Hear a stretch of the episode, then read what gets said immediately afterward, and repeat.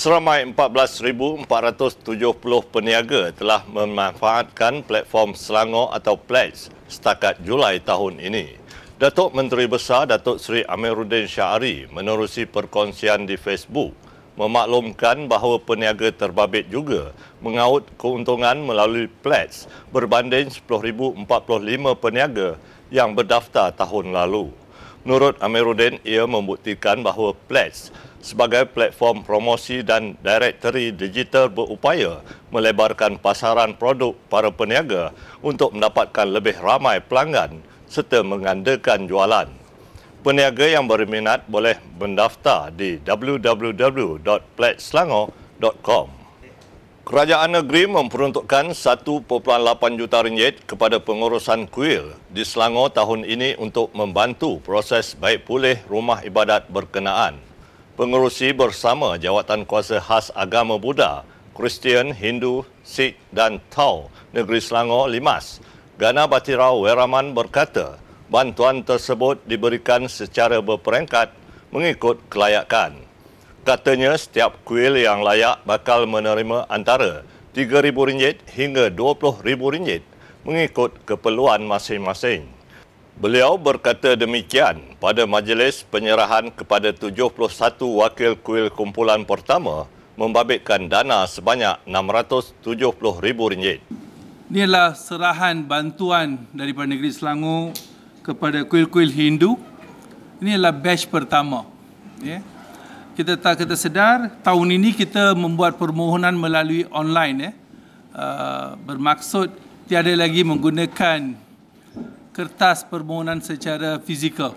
Namun begitu disebabkan ada protokol-protokol tertentu dan tahun ini telah berlaku banyak kelewatan.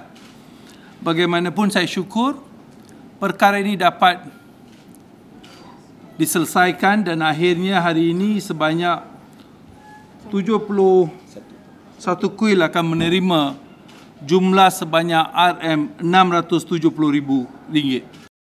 Pakatan Harapan Harapan akan meneruskan siasatan isu penyelewengan pembinaan kapal tempur pesisir LCS jika rakyat memberi mandat dalam pilihan raya umum ke-15 PRU 15 yang membolehkan Harapan mentadbir kerajaan persekutuan semula.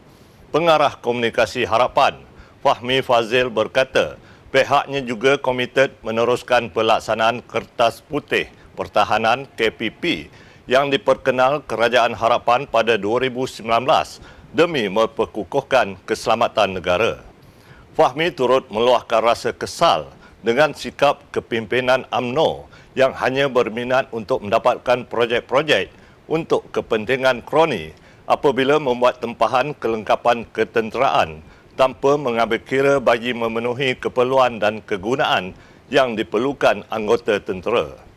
Beliau berkata demikian dalam sidang media di Pusat Media Harapan di Metropolitan Square semalam. Hadir sama Setiausaha Publicity DAP, Tio Ni Chin dan Pengarah Komunikasi Amanah, Khalid Samad.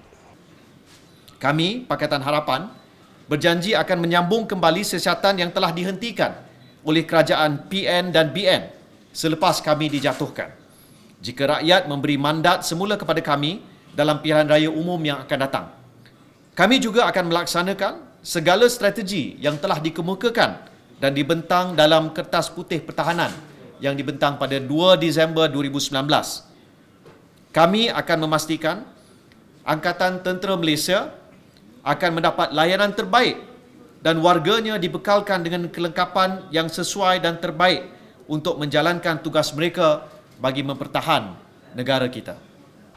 Sebanyak 64 kenderaan Majlis Bandaraya Shah Alam MBSA serta beberapa agensi kerajaan dan swasta memasang bendera jalur gemilang sebagai simbolik sambutan Hari Kebangsaan.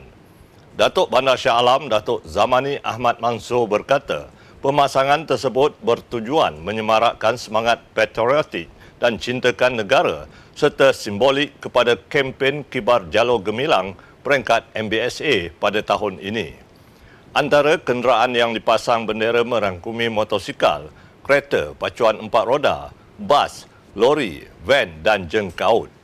Beliau berkata demikian selepas menyempurnakan pemasangan jalur gemilang pada kenderaan MBSA di dataran Shah Alam pagi tadi. Di peringkat kita, kita memang sentiasa laksanakan lah. Dan kita pun lihat banyak premis-premis macam saya sebut tadi, kita dah hantar pun kepada semua premis-premis kita yang berada di Syalam untuk pastikan kita kibarkan jalur gemilang. Eh? Sebab insyaAllah Ambang Merdeka pun tahun ini akan diadakan di dataran uh, kemerdekaan iaitu 30 hari bulan malam tu semua. Uh, kita akan ada uh, buat uh, program di situ. Loji rawatan air LRA Semenyih 2 didengkil menjadi pusat rawatan air pertama di negara ini yang menggunakan sistem automatik sepenuhnya untuk memastikan bekalan air terawat dapat dibekalkan kepada para pengguna. Ketua Operasi Air Selangor Seram Berhad Air Selangor IR Abbas Abdullah berkata, penggunaan sistem teknologi lengkap yang progresif itu seiring pembangunan revolusi industri 4.0 sekaligus mengurangkan tenaga kerja. Katanya LRA Semenyih 2 turut dilengkapi sistem takungan air pinggiran sungai yang berperanan mencegah risiko henti tugas loji sekiranya berlaku pencemaran. Beliau berkata demikian pada sesi lawatan media ke LRA Semenyih 2 semalam. Untuk makluman semua, LRA Semenyih 2 ini merupakan dua GIS Selangor yang telah diotomasi, automation. Operasinya secara menyeluruh dan tidak lagi memerlukan tenaga kerja yang ramai untuk dioperasikan.